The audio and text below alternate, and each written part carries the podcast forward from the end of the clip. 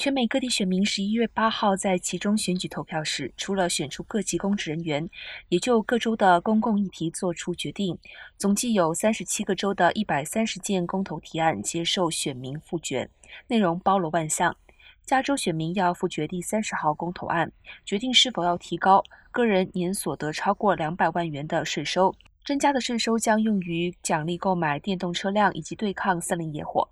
马州同样也提出对增加对富人课税的议题，个人所得超过一百万元，要再多交百分之四的税额，用于教育和公共运输。阿拉巴马、路易斯安那、俄勒冈、田纳西和佛蒙特等五个州的选题上，会有终止强迫受刑人从事非自愿劳役的表决案。